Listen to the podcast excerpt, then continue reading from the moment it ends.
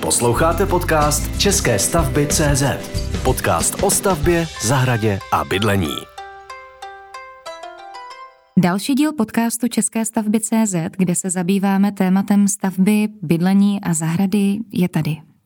Mé jméno je Jana Machová a jsem ráda, že dnešní díl bude trošku netradiční, protože se budeme zabývat tématem, které je příslibem do budoucnosti a vede k možné klimatické neutralitě, které chce Evropa dosáhnout do roku 2050. Ano, dnes se budeme bavit o vodíku, a to primárně o vodíku v oblasti vytápění. A dle citace z webu gaznet.cz bývá vodík často označován jako zelené palivo budoucnosti a je jedním z hlavních nástrojů pro dosažení uhlíkové neutrality, protože může v mnoha aplikacích nahradit fosilní paliva. To jenom krátce tedy na úvod o tom dnešním tématu a já už vítám v našem podcastu pana inženýra Valtra Sodomku, který eh, působí v oblasti vytápění a spalinových cest již více než 30 let. A v posledních letech se zaměřuje především na energetické poradenství, odbornou výuku a alternativní možnosti vytápění pomocí spalovacích procesů.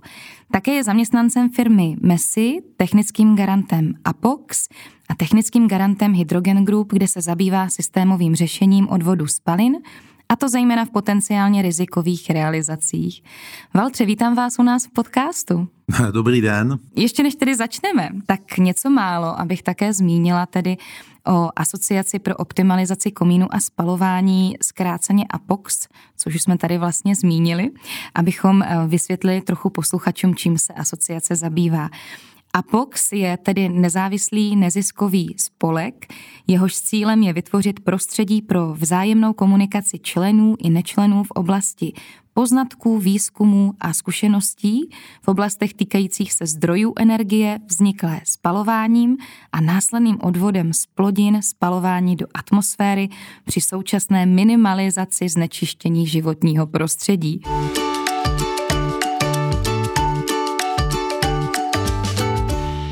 My dneska budeme teda primárně řešit tu otázku vodíku a otázku vodíku v tom vytápění a s tím vlastně souvisí celá ta poměrně těžká situace v oblasti energetiky, nedostatku zemního plynu v rámci výpadu z Ruska. Já se zeptám, lze zcela zrušit vlastně použití zemního plynu konkrétně třeba u nás v České republice? My v tomhle tom máme značnou nevýhodu, protože v podstatě v současné době nemáme variantu, jak bychom nahradili Eh, zemní plyn. Kdyby jsme tady seděli zhruba před rokem, tak bychom se bavili o tom, jaké máme veliké úspěchy v náhradě uhlí zemním plynem, protože celý ten projekt, který léta běžel, byl směřován k tomu, že nahradíme uhlí eh, zemním plynem. Předělávali jsme elektrárny z uhlí na zemní plyn a předpokládalo se, že v první fázi zemní plyn uhlí nahradí. Když se podíváme na energetický mix České republiky, tak v současné době pořád je tam zhruba 30% podíl uhlí, 25% nebo 30% podíl eh, zemního plynu. A my jsme naším cílem, říkám ještě před rokem, bylo nahradit to uhlí zemním plynem, čili dosáhnout zhruba 60% plynu v, eh, v mixu a teprve postupně přecházet na eh, nějaké zelené zdroje. Tohle to se otočilo velmi rychle a v současné době ta situace je taková, jaká je. Dřív jsme se bavili o pojmech typu udržitelnost, dneska se bavíme o soběstačnosti, což jsou věci, které jdou v principu proti sobě. Takže mm-hmm. svým způsobem v poslední době jsme se jaksi otočili a vracíme se k tomu, co jsme předtím rušili a hledáme cesty, jak nahradit velice rychle ty výpadky. Je pravda, že my jsme v říjnu 2021 vydali takový zajímavý článek u nás na webu, který měl hlavní tematiku, že se smráká nad kotly na tuhá paliva. Přesně tak. Přiznám se, že tenkrát ten článek byl opravdu velice čtený a lidi přemýšleli přesně nad různými alternativy, ale myslím si, že po únoru loňského roku se tahle ta otázka trošičku zase zvrátila a posunula. Já se jenom zeptám, jakými plyny je tedy možno třeba zemní plyn nahradit e, nebo doplnit, protože ten výpadek tady je a samozřejmě letošní zimu asi teda zvládneme i díky teplému počasí, ale co do budoucna? Určitě je to tak, že zemního plynu nejsme v situaci, kdyby jsme byli vystaveni nějakému reálnému nebezpečí, že zemní plyn dojde. To určitě ne, to eh, spojení Evropské unie a evropských států nějakým stylem funguje, takže ty dodávky jsou zajištěny a eh, máme naplněné zásobníky, tuhle zimu určitě to přežijeme a na druhou stranu eh, je třeba počítat s tím, že ten zemní plyn je nějakým stylem potřeba, řekněme, ozelenit. To je takový hezký téma, hezký slovo. My ho chceme ozelenit, předtím jsme ho chtěli skutečně ozelenit z hlediska té udržitelnosti, dnes ho ozelenujeme z hlediska soběstačnosti. Jsou tam eh, víceméně dvě varianty. Jedna varianta je ten zmiňovaný vodík, eh, druhou variantou je eh, biometán, to znamená v podstatě zemní plyn nebo metan vyrobený z biologického odpadu.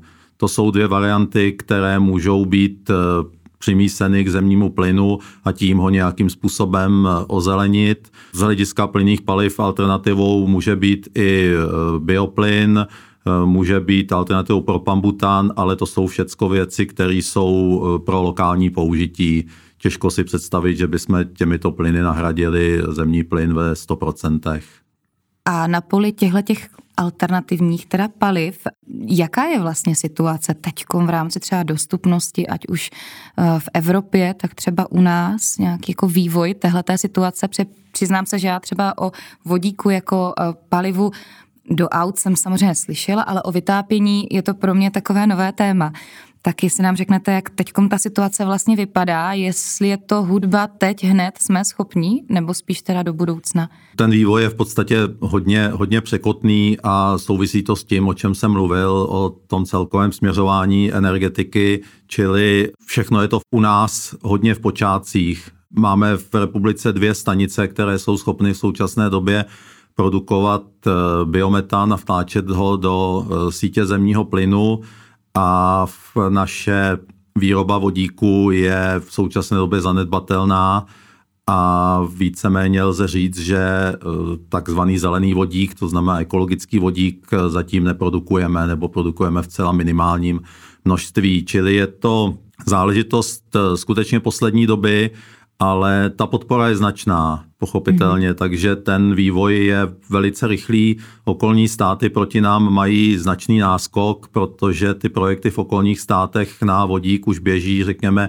5-7 let, takže oni už se dostávají z té testovací fáze do fázy reálného použití když to my jsme mhm. ještě nezačali ani tu testovací fázi.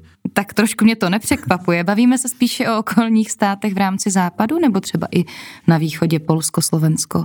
No popravdě na Slovensku běžel eh, v loňském roce velice zajímavý projekt, kdy plynofikovali eh, mixem zemního plynu a vodíku v rozsahu 10% přídavku vodíku plynofikovali jednu obec, trvalo to tuším tři měsíce mm-hmm. a byl to velice zajímavý projekt, mediálně jaksi velmi, velmi používaný a Slovensko to určitě hodně posunulo, protože s tím zavedením vodíků v celku logicky souvisí spousty předpisů, spousty mm-hmm. legislativy a takovéhle projekty uh, určitě posunuly tu zemi mnohem dál. Uh, v České republice se podobné projekty připravují na, řekněme, konec letoška, příští rok, takže bychom rádi nějak tu Evropu dohnali. Ale když se podívám do Německa, tak tam jsou projekty, které běží 5-7 let. Což je vlastně moje další otázka, protože když jsem se připravovala vůbec na toto téma podcastu, tak mě zajímalo, jestli má využití vodíku nějakou konkrétní politickou podporu, protože eh, v rámci nějakých evropských dotačních programů jsem koukala, že už je skupina s názvem Ready for Hydrogen, která vlastně říká, že 96% distribuční infrastruktury vlastně lze poměrně krátkém čase uspůsobit pro přepravu vodíků a že chtějí toto velice jako podporovat dotačně do budoucna teda.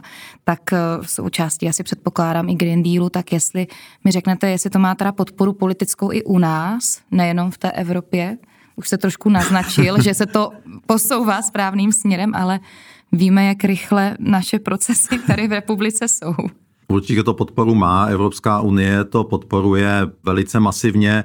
Když se na to podíváme, vodík v podstatě v taxonomii téměř nebyl a najednou se přijalo rozhodnutí, že už v roce 2025 se bude vyrábět eh, milion tun vodíku a co se týče balíčku Fit for 55, tam se začínalo tuším na 10 milionech a možná 8 a pořád se přidávalo v každém kroku, jakmile bylo nějaké zasedání nebo nějaká příležitost, tak se pořád přidávalo a v současné době jsme na tuším 20,6 milionů tun ročně a to se bavíme o zeleném vodíku, to znamená ekologicky vyrobeném vodíku, čili ty mm-hmm. plány jsou eh, skutečně ohromné. Co se týče České republiky, eh, na tu podporu si rozhodně nemůžeme stěžovat. Samozřejmě jsme, jsme v Čechách a ta situace není jednoduchá ani u nás. Eh, teď jsme měli předsednictví Evropské unie, teď máme volbu prezidenta, fakticky ta garnitura, která přišla na ta ministerstva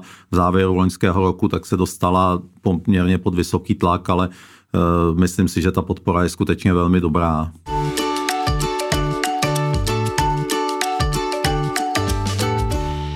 Valtře, pojďme se teda dostat k otázce konkrétně teď spíše té technické části. Jak se vodík vyrábí? Jestli mi můžete říct trošku teda ten proces. Především je třeba si uvědomit, že vodík eh, nemůžeme těžit, není to nic, co bychom byli schopni nějakým stylem čerpat nebo vykopat od někud. To znamená, je to nositel energie, není to zdroj energie. Vodík nás sice všude obklopuje, i teď tady to máme nalito ve sklenicích, tu nejznámější sloučeninu, takže ta voda se přímo nabízí. Dva vodíky, jeden kyslík, použít zařízení, která tyhle ty dva eh, plyny od sebe oddělí, eh, to znamená elektrolyzér. Dá se říct, že velice zjednodušeně řečeno, pokud potřebuju vyrobit kilo vodíku, potřebuju 9 kilo vody, 9 litrů vody a 60 kWh energie a získám 1 kg vodíku. Ten proces je samozřejmě zpětný, takže jestliže ten vodík spálím, získám zase vodu. Je to pochopitelně náročné energeticky, ale z hlediska třeba emisí je to krásný kruhový proces, který a tu vodu samozřejmě teoreticky můžu znova použít a tak, tak pořád. Mm-hmm. Takže z tohohle z toho pohledu je to poměrně velmi, velmi zajímavý. Ta účinnost elektrolýzy je velmi slušná a ty zařízení se stále zdokonalují. Máme několik typů elektrolyzérů. V současné době ta špička je někde kolem nebo přes 80, 80% účinnosti, což je velmi slušný a ten výzkum stále pokračuje, takže tam lze očekávat i nějaký další posun. V téhle fázi lze mluvit o těch barvičkách, protože odík se označuje barvami. Je to označení jenom rozlišovací. Ten vodík je samozřejmě bez barvy a zápachu jako takový v každém případě, ale velice se rozlišuje, jakým způsobem se vyrobí. Máme zelený vodík, to je jediný vodík, který Evropská unie v taxonomii podporuje. A to je vodík vyrobený, řekněme, elektrolýzou primárně, ale za použití energie z obnovitelných zdrojů. Mm-hmm. Což třeba pro Českou republiku je samozřejmě problém. A pak ta druhá barvička je šedá, to je to srovnání zelená šedá jako zelený dobrý a šedý už ne tak dobrý. Mm-hmm. Takže šedý je v podstatě všechen ostatní, který je vyroben eh, jako odpadní v průmyslových procesech, případně dokonce i tou elektrolýzou, ale s použitím eh, elektřiny získané spalováním uhlí a podobně. To, co nás eh, asi zajímá jako Českou republiku, je ta růžová barvička a to je, pokud použijeme energii získanou z jádra. Tak přiznám se, že barvy tady v tomhle tom jsem vůbec nevěděla. Takže to je pro mě rozhodně nová informace.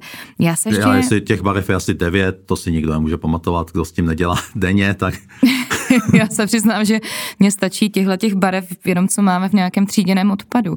Já si pamatuju, že už u nás teď v České republice naštěstí je to taky rozšířené, ale když jsme byli před desíti lety v Rakousku na dovolené, tak opravdu u každé domácnosti měli rozprostřeno asi sedm, osm popelnic a každá jinak barevně, pak člověk opravdu řešil tady co kam, ano. takže u vodíku to bude dosti podobné. U vodíku je to stejný, ty barvičky už nám pomalu docházejí, takže, takže už máme tyrky sloví a podobně, takže jo, Naštěstí to spektrum je poměrně široké. Určitě něco ano. vymyslíme.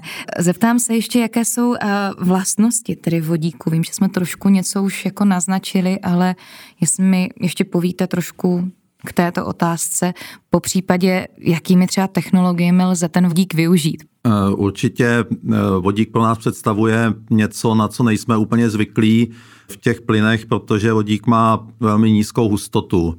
Takže my, když mluvíme o vodíku, tak bychom vždycky měli rozlišovat, jestli mluvíme v, dejme tomu, hmotnosti, hmotnostních procentech nebo objemových procentech.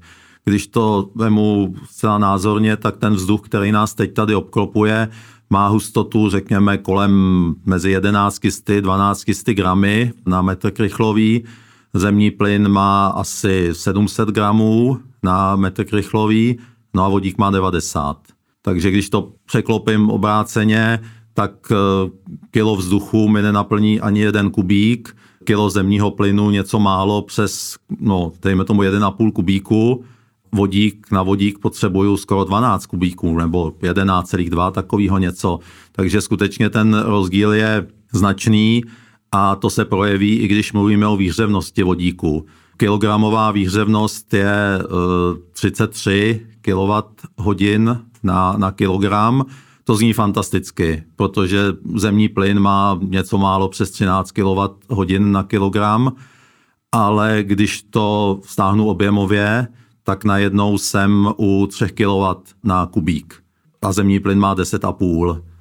To znamená, v plynné formě ten vodík má třetinovou výřevnost proti zemnímu plynu. A tohle je vždycky třeba rozlišovat, takže při nějaké technické diskuzi nebo i třeba při tom pohybu na internetu je vždycky třeba si uvědomit, jestli se pohybuji v té hmotnosti anebo v tom objemu, protože to se často zaměňuje podle toho, jak kdo potřebuje. Když samozřejmě chce zdůraznit, jak je to skvělé, tak pracuje s hodnotou 33. Když chce, jak si říct, že je to špatně, tak pracuje s tou hodnotou, hodnotou 3. No a je tedy smysluplné vodík spalovat? Z našeho pohledu ano, je tam ta varianta především nějakého toho energetického mixu. To znamená, ta diverzifikace zdrojů se vždycky vyplatila. Po celou historii lidstva se prostě vyplatila, takže vodík by měl mít místo v tom energetickém mixu a to spalování je poměrně výhodné z několika důvodů. Jednak můžu spalovat vodík, který nemá takovou čistotu, jako dejme tomu eh, potřebuju pro palivový článek. Je možný ho mixovat se zemním plynem. Fakticky je to jak u whisky, používá se pojem blend, mm-hmm. což jako blendová whisky, takže alkoholici vědí, která by je. Takže eh, je možný používat blend na úrovni, řekněme, do 30% vodíku a dá se říct, že ten blend do 10% bude fungovat ve stávající síti bez problémů, když teda čerpáme ze zkušeností ze zahraničí. Takže určitě to je jako seriózní možnost a má to spousty, spousty využití, ale pořád je třeba si uvědomit, že chceme diverzifikovat, to znamená, chceme víc zdrojů, v žádném případě nelze říct, že vodík je nějaká záchrana, která nás v dohledné době vytáhne z nějaké závislosti ano na zemním plynu to určitě ne. Ale minimálně nebýt prostě závislý na jednom zdroji a to je Přesně. vlastně ta podstata. Nehledě na to, že to jsme řešili na začátku, vodík je jeden z takových těch zelených zdrojů. Určitě, určitě a tu diverzifikaci zná i dneska každý majitel, dejme tomu rodinného domu, který pokud má zdroj eh, elektřiny, zemního plynu, a eh, dejme tomu v obýváku krp na pevný palivo, tak má tři víceméně nezávislé zdroje když mu tam přibyde vodík, bude mít čtyři, když dá panely na střechu, eh, tak jako fotovoltaický, tak bude mít další a tak dále. Takže určitě ta diverzifikace je, je nutná a ten vodík by měl být součástí.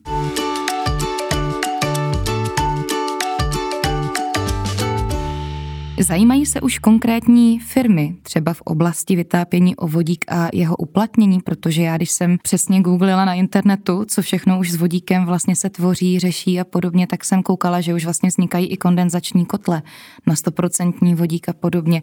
Tak to by mě jenom zajímalo, jestli už firmy se o to teda v těch produktových věcech zajímají a budou schopné třeba tomu koncovému klientovi, když se bavíme o tom, že by to mhm. mělo pomoci koncovému klientovi ve vytápění, tak jak to tam vypadá?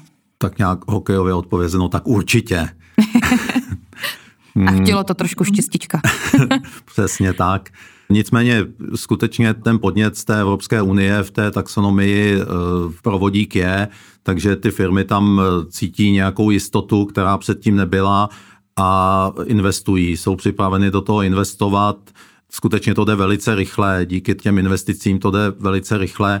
Jsou k dispozici jak spotřebiče, tak eh, trubní materiály, tak měřící zařízení. V podstatě tohle to všecko se teď velice rychle dolaďuje do nějaké komerční podoby. Ty projekty, které jsou realizovány v eh, západní Evropě a dejme tomu ve Spojených státech, kde už jsou vodíkové domy, eh, dokonce i lze se podívat na Google, ty domy se prodávají, nabízí, je tam eh, jakási asociace, která se o to stará, takže, ale oni mají jiný předpisy poněkud, je to, je to poněkud jednodušší. Takže v Evropě ty zkušenosti jsou. Mm-hmm. Máme tady lokality, kde je masivní přebytek energie a tam se ten vodík přímo nabízí. Jsou to, tuším, že to patří Dánsku, ostrovy, který, kde prostě fouká od rána do večera, takže oni si tam dají pár větrníků a v ten moment mají absolutní přebytek energie a ukládají ho do vodíku. Hmm. Máme státy, kde svítí slunce, zase od nevidím do nevidím, zase je to ideální stav k tomu, tu energii, která vzniká v eh, době, kdy není odběr, tak přesně ukládat do vodíku a pak to použít. Mm-hmm. Vy jste citovala Gaznet, takže Gaznet rozjíždí taky projekt vodíkové vesnice. Mělo by se to rozběhnout během letošního roku a ty výsledky určitě povedou k tomu, že by eh, dohledné době mělo to překlopit i do nějaké praxe. A je možné využít tedy stávající rozvody spotřebiče a různé další doplňková zařízení, když teda začnu používat tedy k vytápění i vodík? Tohle je předmětem spousty studií, spousty e, praktických pokusů. To, co k dnešku víme poměrně jistě, je, že když bychom dnes do plynárenské sítě přimíchali řekněme 10% objemových vodíků, takže by se nic nestalo. Není po celém světě není žádná indicie, že by to mělo znamenat nějaký problém. Konec konců Česká republika ve spolupráci nebo v nějaké návaznosti i na Německo, které se rozhodlo, že bude blendovat zemní plyn už v roce 2025. Česká republika se pravděpodobně bude limitně snažit se k tomu tomu připojit a nějakého toho blendování zemního plynu, pravděpodobně to bude pod 5%, eh, ale bude snaha toho dosáhnout a nemělo by to mít vliv na eh, provoz té plynárenské sítě od začátku do konce. Což byla vlastně jedna i z mých dalších otázek, jestli lze očekávat plošné přidávání vodíku tedy do směsi třeba konkrétně s tím zemním plynem. Určitě ta situace v Evropě samozřejmě není úplně jednoduchá a pořád platí takovéto kliše, že zemního plynu, když se na to podívám globálně, zemního plynu je dost a je laciný. To je problém. Takže v momentě, kdy by se dostupnost zemního plynu nějakým způsobem jaksi zlepšila, tak samozřejmě zemní plyn je velice konkurenceschopné médium. Dobře, mě ještě zajímá, když se vrátíme k těm spotřebičům, před trošičku jsme teda od toho tématu utekli. Změní se třeba nějak eh, výkon spotřebiče při použití směsi vlastně vodíku a zemního plynu? Samozřejmě já jsem o tom eh, mluvil, jestliže do toho spotřebiče jde zemní plyn, který má výřevnost 10,5 eh, kWh na kubík a já část toho eh, plynu nahradím jiným plynem, který má výřevnost 3 kW na, kWh na kubík, tak se samozřejmě ta celková výřevnost sníží ale přitom třeba ty zkušenosti ze Slovenska, které jsou i pro nás velmi cený, minimálně je to jazykově jaksi nejpřijatelnější, tak tam se mluvilo o nějakých 5 až 7 procentech snížení výkonu těch spotřebičů. U standardního plynového kotle se to těžko projeví, ten uživatel to nepozná, protože většinou tento zařízení je schopno si to kompenzovat délkou provozu takže mm-hmm. se fakticky nic nestane. E, to, co se řešilo na tom Slovensku, bylo v podstatě ohřev vody Já úplně přesně nevím, k čemu tolik vody potřebovaly ty jednotlivé domácnosti a bylo mi trapné se na to ptát, ale ano, v některých těch domech měli takový veliký hrnec, v kterým ohřívali vodu a tam teda tvrdili, že je znát ta, to prodlení, mm-hmm. že se to prostě ta voda ohřeje pomaleji o nějaký třeba minutu, já nevím. Určitě na tom, na tom sporáku to může být znát, ale u toho standardního plynového kotle určitě ne. Tak myslím, že jste mi dostatečně odpověděl na tu otázku, ale teď se dostaneme asi k tématu, který bude zajímat všechny a to je bezpečnost vlastně použití vodíku, protože my, když jsme se bavili ještě před podcastem, tak jste mi to edukoval na příkladu vlastně lodi Hindenburg, respektive Cepelínu. Já jsem se teda k tomu dohledala trošku nějaké informace, ať to můžu ozvláštnit ten podcast pro ty, kteří třeba nevědí. Já jsem to třeba nevěděla, přiznám se jako žena, eh, kdy vlastně vzducholoď Hindenburg, eh, bylo to v 30. letech vlastně minulého století, tuším, že to byl rok 1937, ještě před válkou. Jo, určitě. Eh, tak v New Jersey ve výšce asi 60 metrů vlastně splanul v zadní části požár, nebyl to tedy výbuch, což jste mi už osvětlil, ale požár a během 34 sekund vlastně celá ta vzducholoď schořela. Z celkem 36 pasažérů a 61 členů posádky, teda tam zahynulo 13 cestujících a 22 členů posádky a do dneška vlastně jsou různé teze, jak se to, jak se to vlastně stalo. Ale mě teda zaskočilo, že tak obrovská, byla to vlastně největší vzducholoď, tuším, na světě, že vlastně během 34 sekund vlastně schořela. A bylo to vlastně právě i díky vodíku. Tak jestli mi řeknete něco k té bezpečnosti, jestli se nemáme obávat, že když budeme mít třeba kotle na 100% vodík, co se stane, když se něco stane. K tomu Hindenburgu je určitě důležité rozlišovat eh, ten výbuch a to hoření. U vodíku rychlost hoření je násobně větší než u zemního plynu, takže skutečně to hoří velice rychle ale zas na druhou stranu, eh, kdyby tam došlo k výbuchu, tak by těch přeživších asi bylo výrazně méně. Přece jenom těch pár desítek vteřin dá nějakou šanci něco udělat, přestože to šíření plamene je samozřejmě limitní problém. Konec konců je to limitní problém eh, i z hlediska plynových spotřebičů na na vodík je to jediná věc, která se u vodíku, u těch spotřebičů testuje už tuším od roku 2005, aby nedošlo k zášlehu plamene do toho zdroje eh, vodíku. Eh, nicméně ta bezpečnost, není tam nic dramatického. Máme něco, čemu se říká bezpečnostní trojuhelník. Ten trojuhelník má teda logicky tři, tři vrcholy. Eh, na každém vrcholu je nějaké riziko nebo nějaká nutnost. To znamená, jeden vrchol je palivo, druhý vrchol je okysličovadlo a třetí vrchol je inicializační plamen. Pokud jsou tyhle ty tři věci splněny všecky, tak to pravděpodobně dopadne špatně. Ale u vodíku je to stejné jako, dejme tomu, u benzínu, u zemního plynu. To riziko je pořád stejné, zná to každý chatář, pokud chci dolít benzín do sekačky, no tak to prostě nebudu dělat v uzavřené místnosti, pokud možno ne v uzavřené malé místnosti a nebudu toho kouřit. A s vodíkem je to stejný. V některých případech se vodík chová díky té nízké hustotě se velmi rychle rozptýlí, takže eh, je ta koncentrace velmi nízká a samozřejmě s jakoukoliv škvírou okamžitě uniká. Takže mm-hmm. docílit třeba v uzavřené místnosti nějaké větší koncentrace je poměrně složité, pokud ta místnost není zcela těsná, tak vodík okamžitě expanduje. Mm-hmm. Takže to nebezpečí zdaleka není takové. Vodík eh, není jedovatý, z nějakých medicínských způsobů nebo důvodů se dokonce inhaluje. V nějaké koncentraci to způsobuje legrační změnu hlasu, ale takže pokud se někdo nadýchá vodíku, tak to neznamená, že dojde k nějakému poškození organismu, takže eh, vodík nepředstavuje z našeho pohledu nějakou reálnou hrozbu.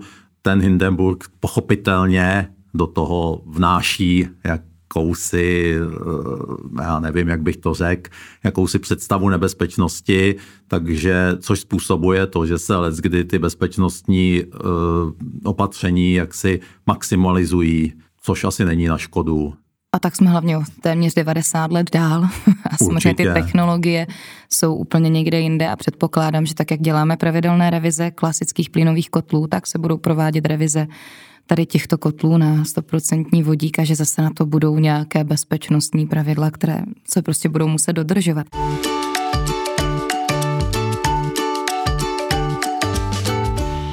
Ze vodík skladovat, po případě jak? To je klíčová otázka při využití vodíku. My, pokud chceme do toho vodíkového hospodářství nějakým stylem vstoupit, tak je smysluplné to skladovat. Je to podobné jako s elektřinou. E, určitě pokud ten vodík má být zelený, tak primárně vzniká v eh, čase, kdy je nadbytek elektrické energie, to znamená v ten moment, kdy ten vodík fakticky nepotřebujeme. Takže ho musíme nějakým způsobem skladovat. Pokud to skladování má být ekonomicky výhodné, tak je ideální eh, minimalizovat to stlačení, čili se používá pro rodinný domy, řekněme, nebo pro rodinné domy by se používalo stlačení na úrovni, řekněme, 20 megapaskalů, v autech, v osobních autech je to 70 megapaskalů, takže tam jsme limitovaný tím prostorem. Mm-hmm. Když si to představím pro mm, nějaký, řekněme, standardní rodinný domek, tak je to v současné době asi těžko použitelné, protože eh, když si představím nějaký reálný skladovací modul o rozměrech, dejme tomu 3x, 3x2 metry, tak eh, do toho hm, dokážu uložit eh, plus minus, dejme tomu, něco pod 4000 kWh, což pro běžný domek asi nestačí. Ale když to posunu do nízkoenergetického standardu, to znamená 30 kWh na čtvereční metr a rok, tak už mi to pokryje roční spotřebu. A když to posunu do pasivního domu, to znamená 15 kWh na metr čtvereční a rok, takže u domku, který má 100 metrů čtverečních 1500 kWh, mm-hmm. tak už mi to vystačí pomalu na dva roky. Když bychom tohle osazovali v současné době doprava vodíku nebo ty, ta přeprava vodíku je schopná nějakým kamionem dopravit něco od 350 do 500 kg vodíku, takže takovýhle kamion by mohl zásobovat, dejme tomu, tři rodinný domy po 125-130 kilech. Takže je to poměrně zajímavá varianta toho, jak ty domy vytápět a mm-hmm. fakticky by to zajistilo plnou soběstačnost. To je to, co dělají v, ve Spojených státech. V podstatě takhle tam fungují ty, ty většina těch vodíkových domů, že se zaveze, zaveze vodík a teď je na nějakou dobu vystaráno. A co se týká třeba větších bytových domů, protože my konkrétně třeba u našeho bytového domu řešíme teď eh, fotovoltaiku, ale v podstatě jenom na ohřev teplé vody, protože přesně nemáme v tom domě kam dát ty ohromné baterie, které bychom na těch 46 bytů tam potřebovali. Zároveň teda přiznám se, že nechci říct, že nejsem příznivce jako baterií, to určitě ne, ale vlastně se ještě úplně pořádně neví, jak to do budoucna bude s nějakou eh, výdrží, potom následnou recyklací a tak dále, nebo eh, jestli mi rozumíte, co chci Určitě. říct, jak to je s vodíkem, jestli to je řešení teda nejenom pro ten rodinný dům, ale pro ty komunity, obce, velké SVJ a podobně. Je to, je to řešení, který se poměrně nabízí pro spousty variant. Když, vemu, když to vemu odzadu, u obcí je to tak, že eh, celá státní dotační politika je spíš zaměřená na investice. Takže ty obce jsou schopny investovat, ale potřebují investovat do něčeho, co bude potom provozně, pokud možno nákladově minimalizovaný. A ten vodík jim dává nějakou šanci, zejména pokud eh, to budou používat jako dejme tomu blend se zemním plynem nebo podobně, nebo pokud skutečně je to na, na ta obec, dejme tomu se nachází na nějakém místě, kde svítí slunce, e, Jižní Morava, nebo kde fouká někde u hranic vyšší polohy, eh, a je schopná získávat tuhle tu energii, která je ovšem nějak eh, reálně nepředvídatelná, tak ukládat ji do vodíku může být poměrně smysluplná varianta. A to samé je Eh, z hlediska komunit. Takže bytový dům dneska pravděpodobně v reálném čase asi těžko, ale spíš novostavby. Novostavby určitě a na ten bytový dům eh, se možná dostane během třeba dvou, tří, možná víc let, to těžko říct, jakým stylem se ta situace bude vyvíjet, ale to srovnání s tou elektřinou je určitě na místě. Máme ty data samozřejmě od aut, kde bateriové úložiště při stejném dojezdu u auta váží tunu a u vodíkového auta 100 kg. Takže vodík, který uložíme do v plynné formě do nějaké nádoby nebo do jakéhokoliv úložiště, tak eh, nedegraduje časem. Mm-hmm. Prostě tam vydrží. Je tam samozřejmě nějaký únik drobnej, ale ve srovnání s baterií je to na úplně jiné úrovni. A samozřejmě ta nádoba svým způsobem nedegraduje, když to ty baterie mají nějakou životnost. Mně to teda celé zní jako taková velice zajímavá alternativa hudba budoucnosti. A když mi říkáte pár let, tak to vlastně už není ani tak daleká budoucnost. Ale eh, jedna vlastně opravdu z posledních otázek, jaká je tedy role vlastně Apoxu v tom vodíkovém programu vaší asociace? Eh, my samozřejmě se s vodíkem máme rádi, možná víc než rádi. Je to jedno z našich současných nosných témat a Apox se snaží působit jako, řekněme, takový můstek. Snažíme se dělat eh, jak rešerže v, v kousek od Prahy. Máme rozjetý projekt eh, vodíkového bytu, který bude jaksi vytápěn vodíkem. Děláme spousty rešeržních prací už několik let.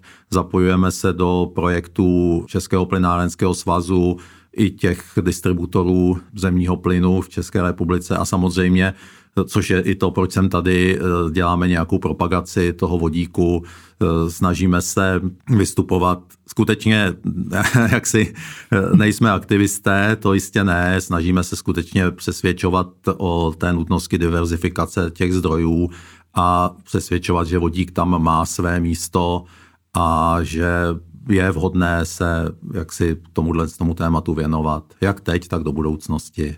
A já si myslím, že to děláte správně a jsem velice ráda, že jste tady, abyste to taky těm koncovým uživatelům eh, vysvětlil, osvětlil trošku a že se vlastně nemusí jakékoliv změny, po případě novinky bát. Valtře, v každém díle podcastu končíme ten náš podcast tím, že se snažím o nějaké doporučení z vaší strany, nějakou radu na závěr, co by vlastně mělo být pro ty naše posluchače takovým ukončením tady toho podcastu, co byste jim doporučil, jestli můžeme se rozloučit teda tímto způsobem. Eh, určitě, já si myslím, že na tu dobu, v které teď se nacházíme, se poměrně z hlediska koncového uživatele poměrně dobře hodí jeden Marfio zákon, který říká, že není-li třeba činit rozhodnutí, je třeba nečinit rozhodnutí. A to si myslím, to jsou rady, které dáváme v energetické poradně koncovým zákazníkům. Teď prostě není doba na to, aby koncový zákazník činil unáhlená rozhodnutí. Ať už to rozhodnutí bude jakékoliv, investiční nebo, nebo odpojování se od zdrojů energií. Prostě teď na to není ta vodná doba, je třeba asi počkat a věřit tomu, že eh, ta globalizovaná Evropa se u nás asi postará možná. A já si myslím, že to teda tento zákon neplatí pouze na oblast vytápění. Já no, moc děkuji. Eh, děkuji za to, že jste přijal pozvání. Věřím, že až eh, tahle problematika se posune zase o krok dál a budeme vědět více i v rámci tady využití v České republice, takže se třeba znovu zase potkáme. Budu rád. Mějte se krásně. Na viděnou. Taky. Naschledanou.